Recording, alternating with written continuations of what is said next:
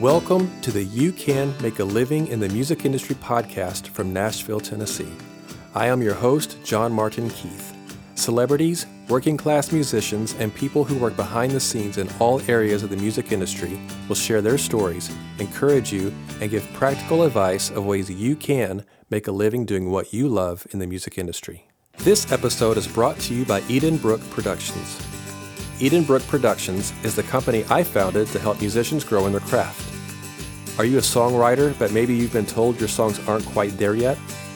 Or are your songs ready, but you don't feel stage ready? Or maybe music is your passion, but you feel imprisoned by your day job and you don't know what to do next to make your dream a reality? Well, Edenbrooke Productions is here to help.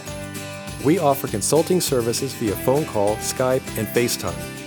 And for the You Can Make a Living in the Music Industry podcast listeners, we're offering an introductory one hour consultation special.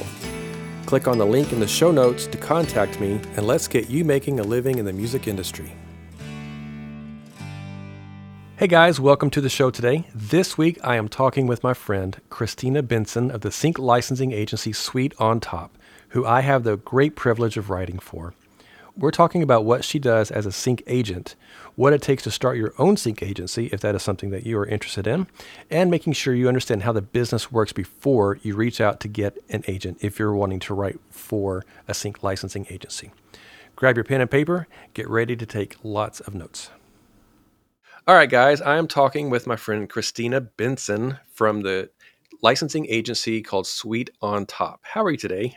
Good. How about you? I'm so good. Thank you so much for coming on my show and talking with me and my audience and sharing who you are and what you do um, within the music industry. And I'm very grateful to have you on. Well, thank you so much for having me. You're very welcome. So, just for our audience to know how we know each other, um, like I said, you've got a licensing agency, you, you work in sync licensing, and I've been very privileged to have multiple songs signed by you and your company that you are pitching on on my behalf and some of my co-writers and trying to get our songs out onto TV and film commercial projects and things like that. And um, so we've known each other for I think almost two years now. No way.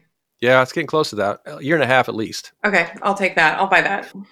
Maybe not two years, but year year and a half at least. So, um, but time flies when we're having fun, right? Yep. Yeah. So, well, for our audience, I know it's we're going to do a kind of a shorter interview today because you got a super busy schedule. So uh, thank you for your for taking time out to talk with me. But um, if you can, real quick, just kind of give us a brief history of who you are, where you're from, and what got you into music and has led you up to where you are now. So I'm born and raised in Southern California, which is pretty fortunate because there's a, a, big music industry out here, so I don't have to go too far.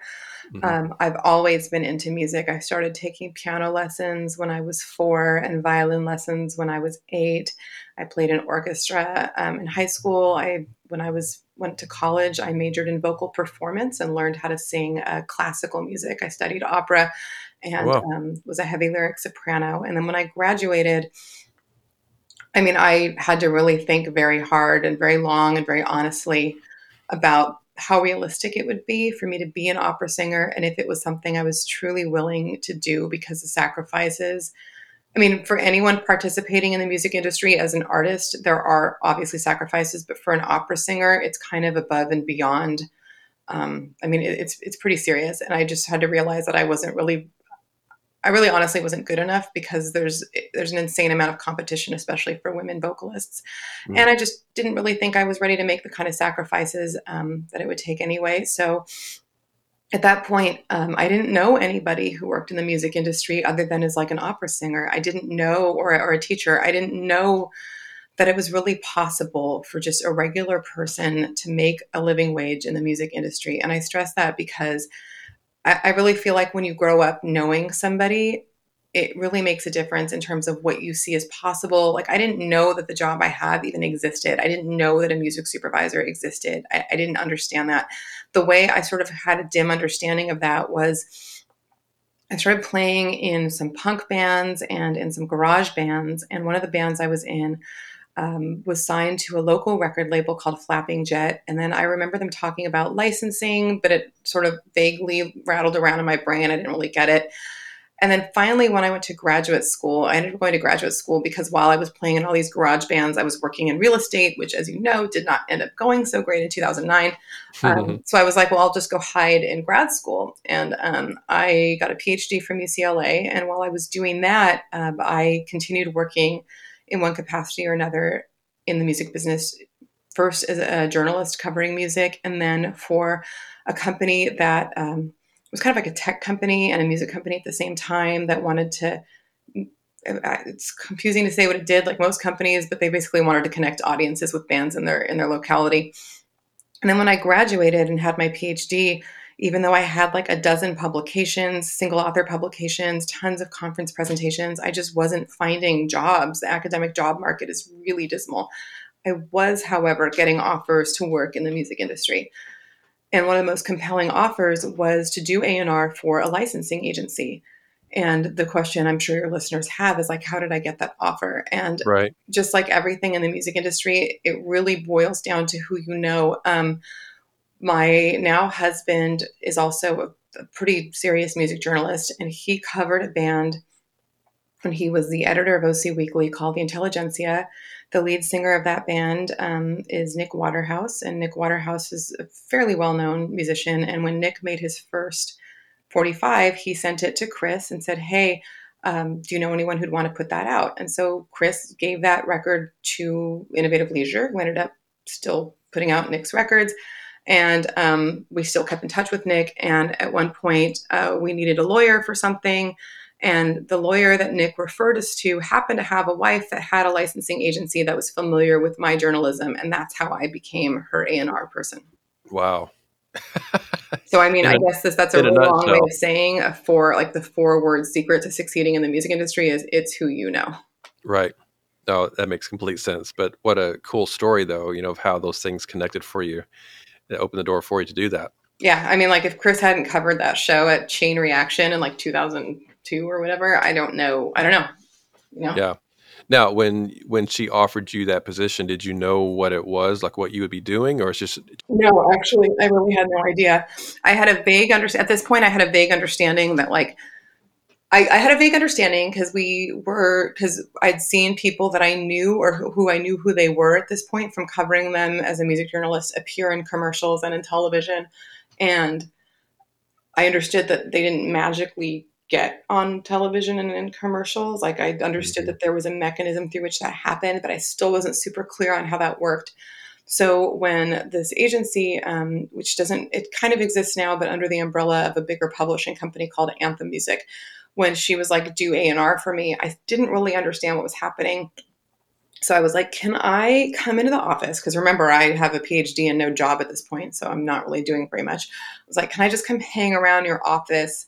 and um, kind of see how it works. And that's how I became familiar with how the whole system works. And then I just sort of started consulting for her, doing A and R, and then the company at the time, for various reasons, had a little bit of a high turnover, and I just happened to be in the right place. Again, it's it's who you know, and the other thing is right place, right time.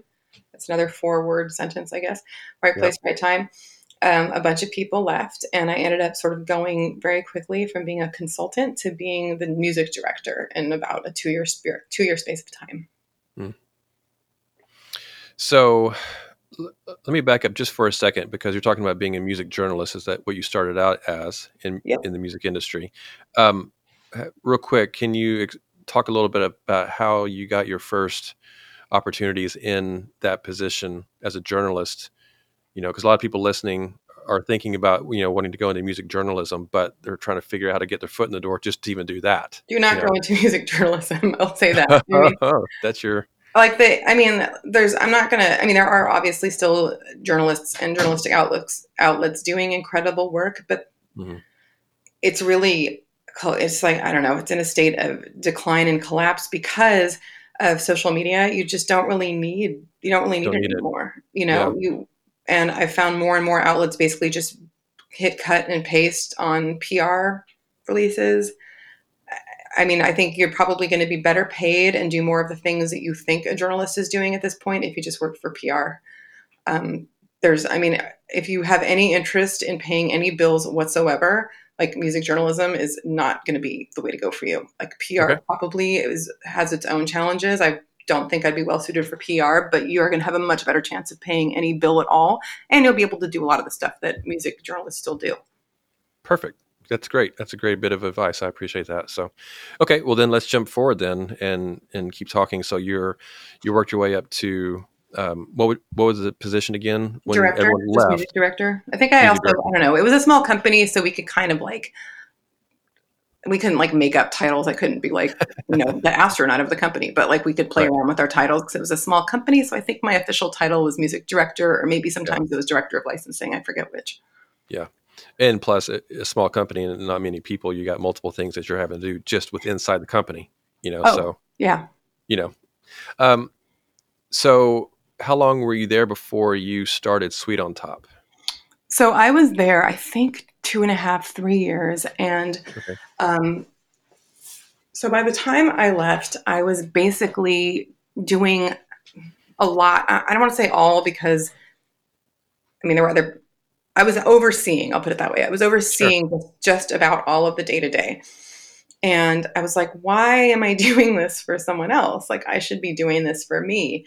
I mean, if a license went out the door, like I looked at it. If if an agreement was signed with an artist, I negotiated it. Like I did right. a lot, and I, you know, and I respect the fact that like it, it at, in the end of the day, like it was going to be tough.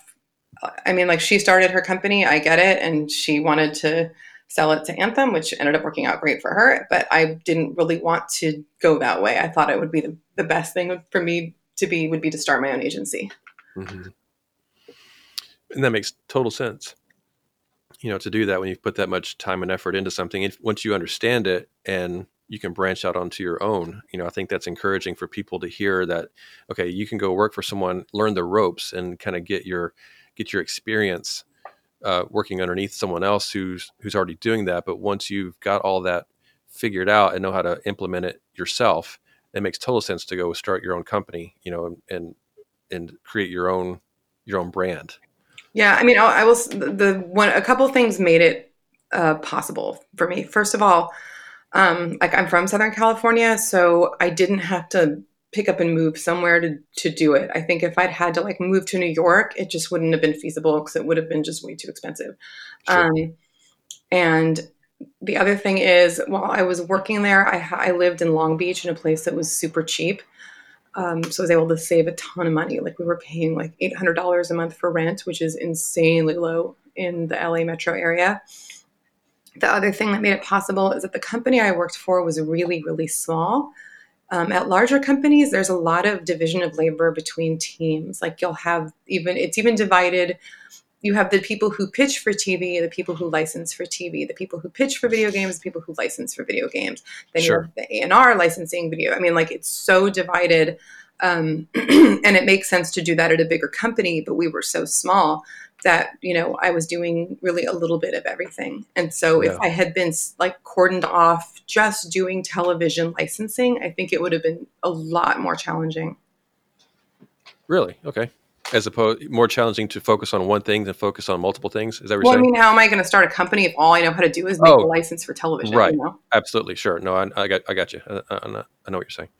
Um, so, okay, I have a, a question. What does sweet on top mean? Where did that come from?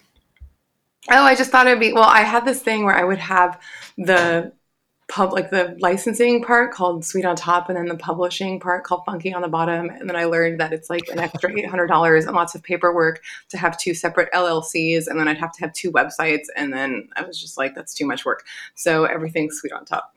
Gotcha. I wanted something that people could spell where the URL was available, where there was nothing, no company of that name filed with the Secretary of State in California, and where the social medias were open. And I went through a billion names, and then every single one of them, my husband was like, "That's terrible. No one will like that." And it was, ugh, it was the worst thing on earth coming up with this name. Like, it's like the hardest part. Yeah, try to figure out a name.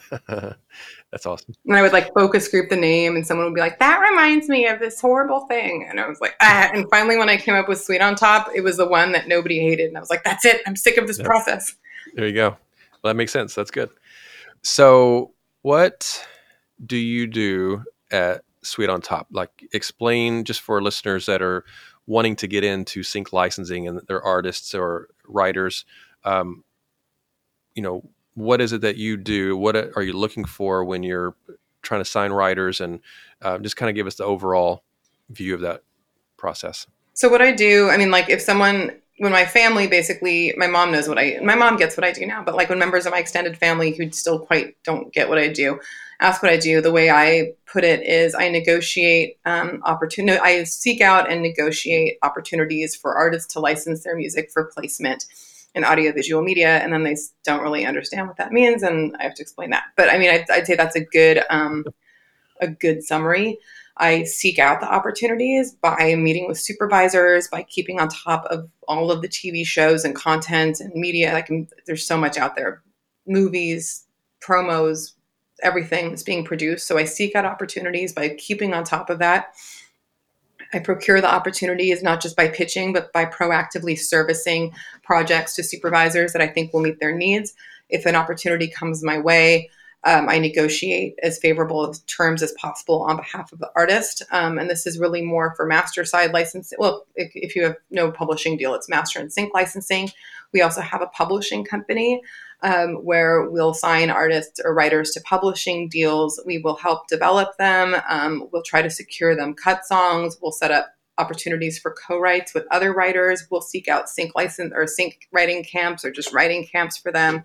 We'll advocate for them if there's a concern about splits during co-write sessions, um, and we'll send them very detailed briefs to write to.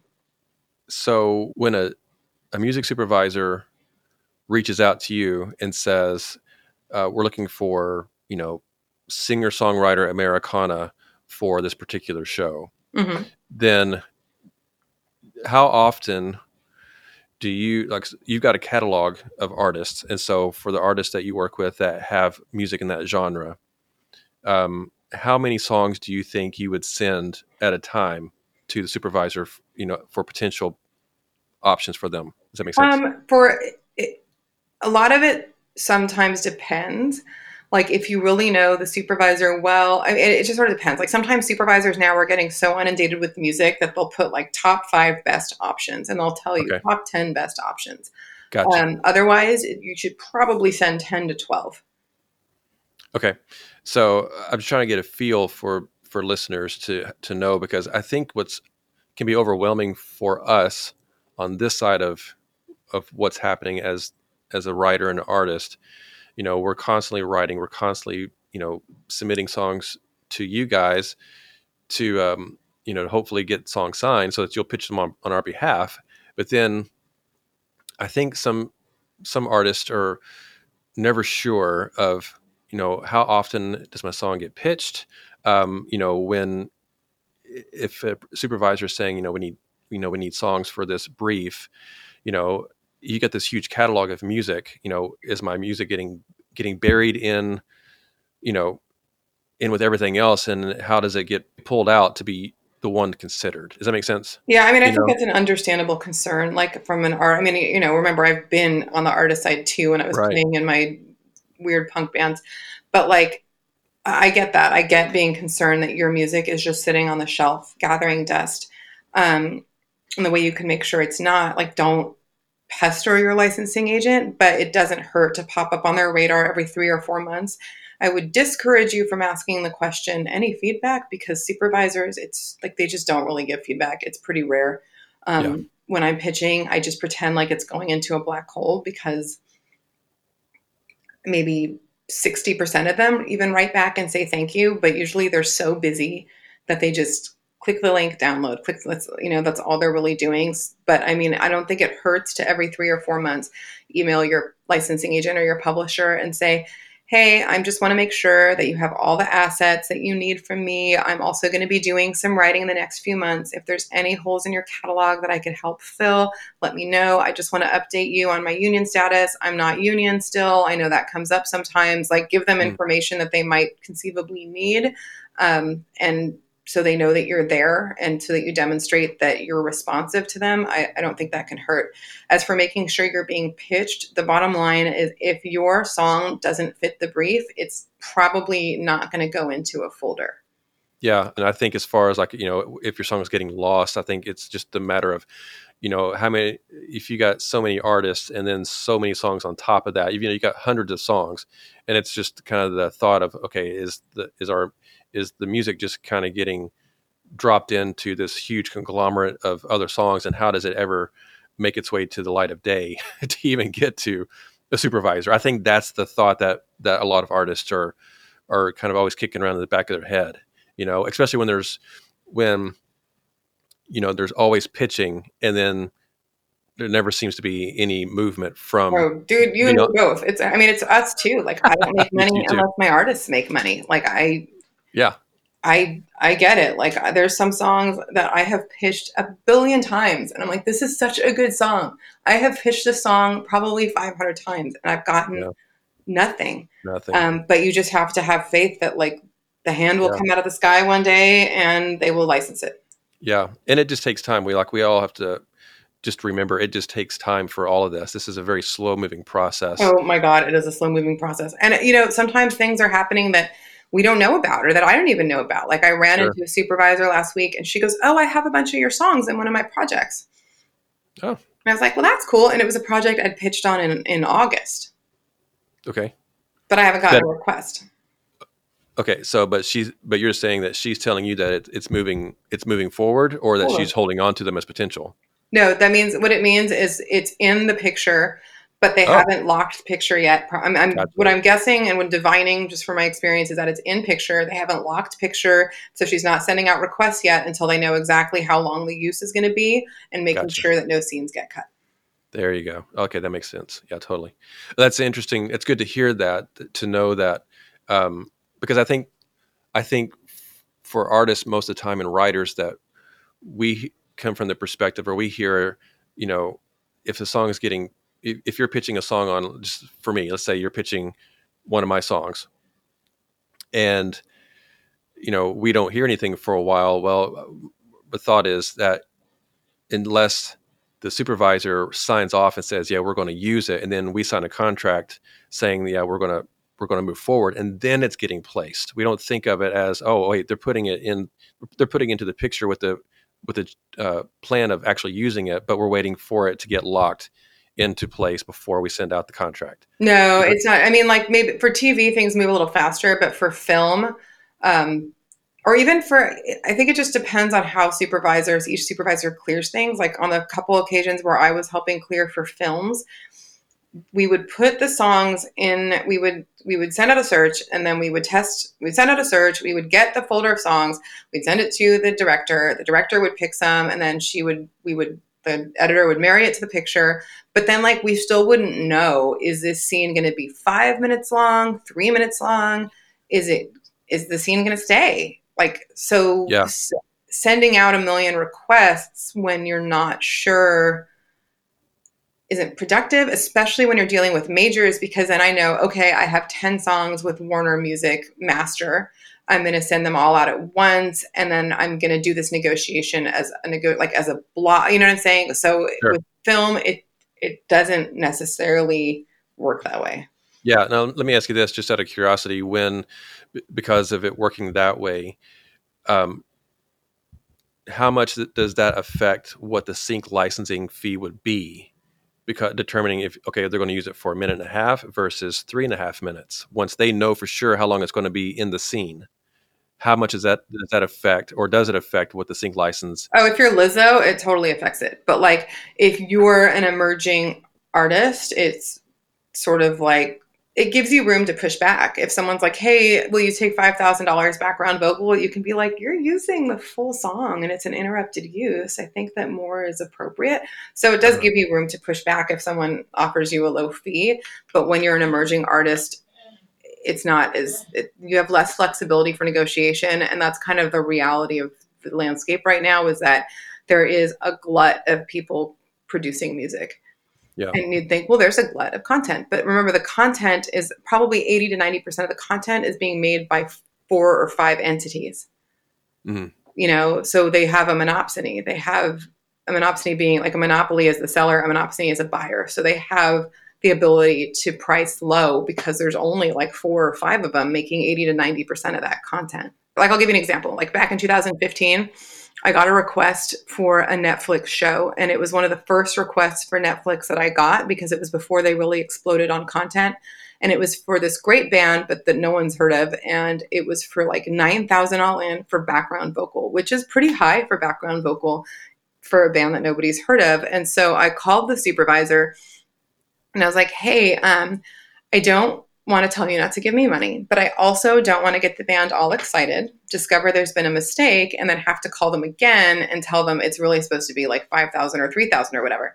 And she said the fees for Netflix are higher because the back end revenue, like the PRO money, is much lower. So the music budgets are higher to compensate for that. Now, four years later, as you know, they've totally abandoned this idea that the budget should be higher. And in fact, the budgets are kind of lower than television for the non flagship shows. Okay.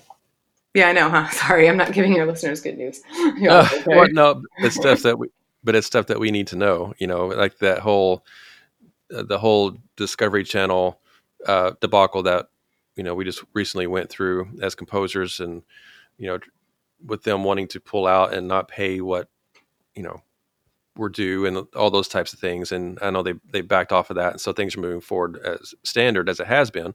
But um, but that, and I know that Netflix is another company that they've talked about being kind of in that same uh, space of what Discovery was trying to do, as just as opposed as not paying out what as much as they used to, that kind of thing. Oh so yeah, when I, the first time I got a Facebook request for a PRO direct performance license buyout, I think it was thirty five hundred dollar buyout in addition to the license fee. And I mm-hmm. really, really didn't want to do it, but I was like the first month I had my agency, so I wasn't in a position to say no. I gave the option to a bunch of my artists and writers. Some of them chose to go forward. They wanted to be considered for this with this extra 3500 but then the next time i got a facebook search come around um, it there was none of this extra money there was no extra money for the buyout you know what i mean mm, yeah it was just a licensing fee and that's pretty much what it is just kind of standard across the board now for them i from have what you know only gotten a few requests for netflix or sorry for facebook and um, i'm concerned that this is going to start being the standard yeah. in look, I, I want the, the shows that Facebook is making, I don't have any idea how to watch them and no one can tell me. But from the descriptions that I'm looking at, they seem very creative. Facebook is a disruptor. I think that they can can and are probably doing amazing things and generating amazing content. But I want my artists and my writers to be paid fairly. So I I really think that everyone should really think very carefully about the precedent they're setting when they agree to these buyouts. Yeah. Yeah, absolutely. Um, what are you as a as an agency, a Sweet on Top? What kind of music are you mostly looking for? For are you getting requested for that that you need? Well, I'm always looking for vintage. I love vintage. I understand vintage, and they're not making any more of it. So that's something that's been, I don't want to say it's been immune to downward pressure on price, but it's been able to stand its ground pretty well because there's just, frankly, a limited supply of vintage music out there. So if anyone has vintage catalogs, hit me up. I would love to talk about representing it since I I feel like I understand it well and I'm in a good position to represent it.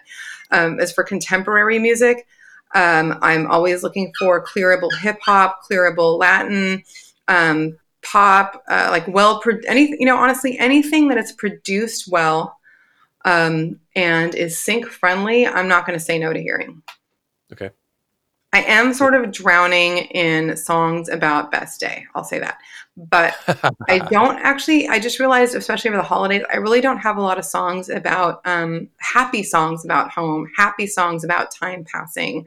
Um, so those are themes that I don't really have at the moment. And really, no matter the genre, if it's good, if it's sync friendly, if it's, um, and even if it's not that sync friendly, but it's just really good, I'm always down to take a listen. That's cool. Um, what what advice would you give? Because I know we gotta we gotta get off here in a minute because you got stuff to do. But um, what advice would you give to artists that are looking to get into signing with a with a licensing agency such as yourself, whether it be you or someone else, but just in general, um, some advice that you would encourage them with, and then also for someone who is thinking about uh, getting into sync licensing as starting their own agency or working for another agency that does licensing, um, some maybe some tidbits, uh, some you know quick how tos of the best do those types of things. So I'll go backwards in, in terms of person, like with your questions, in, in terms of people thinking of starting their own sync licensing agency, I would say definitely work for them, work for licensing agencies and publishers first.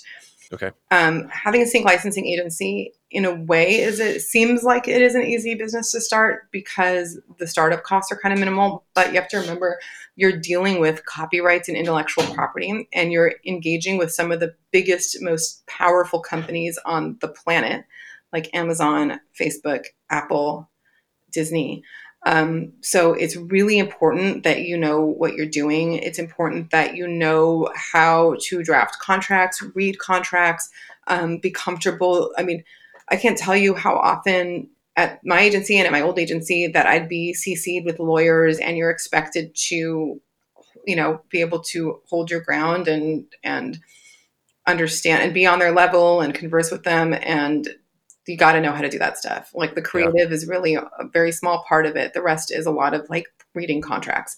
Um, as for artists interested in signing with an agency, I get a lot of artists who um, are interested in signing with an agency. And um, actually, that's not true. I get some artists who are not, they have not taken the opportunity to kind of educate themselves. Um, so it's kind of surprising to me how many I get that don't know what a PRO is, don't know um, what a, the difference between a publisher and a licensing agency, and that's okay. It's confusing stuff. But I would say um, there's so many free resources online. Take the opportunity to educate yourself so you can ask good questions. Yeah, that's great. I see that a lot, uh, especially on social media, on different like on Facebook groups and different things like that. People that are new uh, newer getting trying to get into this kind of stuff and they're always asking questions i don't know much about this or that whatever i'm looking to do that. You know it's like definitely you got to be educated because one of the things that i've learned over the past few years doing this is that you know if you don't understand how the thing how things work then agencies such as yourself or supervisors, if you're able to get in touch with them, if they see that you don't know what you're talking about, then that's pretty much game over for you because they don't. Yeah. Have, I mean, I only, I, I, yeah, I mean, I only have so much time. Like, I can total. I I understand that when an artist is signing a licensing agreement or like a representation agreement, they want to go over it carefully and understand it, and I'm sure. totally happy to do that. But then when they're asking questions, like I was on the phone with an artist last week who was like, "But what what is a placement though? That sounds really ill defined." I was like, "I can't." Right. there's like a point where it's just kind of like it make the reason why it gives me pause is because it makes me think like well if i ask you to approve something are you not going to understand what's happening? Are you not going right. to understand the basics of what i'm asking you to do? You know what i'm saying? So yeah. that's why it gives me pause. And the other thing i'd say is a little a little learning is a dangerous thing. So like when you're educating yourself keep in mind that like there's a world out there of stuff to learn and always be open to the fact that there's more stuff out there that you might not know. Um, you know what I mean? Yeah. Like learning yeah. is good, but a little knowledge is a dangerous thing. I'll put it that way. Sure, and I, I think it's also smart to to put yourself with other people that are doing the same things that you're wanting to do, that are already already having success at it, so that you can ask them questions because they they do know they do have a better understanding and they can help kind of guide you along the way and exactly. not you know fel- fellow artists and writers and producers and not and then that way they're not um, interrupting you as an agent or a supervisor you know because you're not ready for that information yet from them. You know exactly we, and like i said everyone should educate themselves everyone should ask good questions everyone should um, but when I say a little learning is a dangerous thing, there are a lot of sources online, but make sure you're critically thinking about them, reading them, being like, well, who wrote this? What is their angle? What is their experience? Why would they like who published it? What is their point of view? Etc. And make sure that if you're getting information from them, go find two more blogs that are writing about the same topic and then see if you can get a well-rounded perspective on it. Yeah, perfect. That's great. Well, Kristina, thank you so much. I, I know we got to jump off here because you got um, a, a, big schedule today, but I want to thank you so much for coming on and just taking some time to talk with me and share with my audience, you know, what you're doing uh, with Sweet on Top and just kind of giving lots of good tips and instruction to help them, you know, listeners further their career. So I really, really appreciate it. Well, thank you so much for having me. It was a lot of fun and I really appreciate it. Awesome. I'll have you back on again. We can have some more time. We'll talk some more stuff. Totally. That sounds great. awesome. Have a great day. Okay, bye. All right, guys, there you go. I hope you enjoyed our conversation today. And I hope that you're able to put these wonderful things that we've talked about into practice into your career, like we talk about every week. And do me a favor, if you're liking the podcast, please subscribe to it on whatever platform you're listening to. Share it with all of your friends and family and anyone that you know is interested in getting into the music industry to make a living at doing what we love to do and what we have the great privilege of doing. Remember, Edenbrooke Productions is here to help if you need consulting services via phone call, Skype, Zoom, or FaceTime. Be sure to let us know how we can help you begin to make a living in the music industry.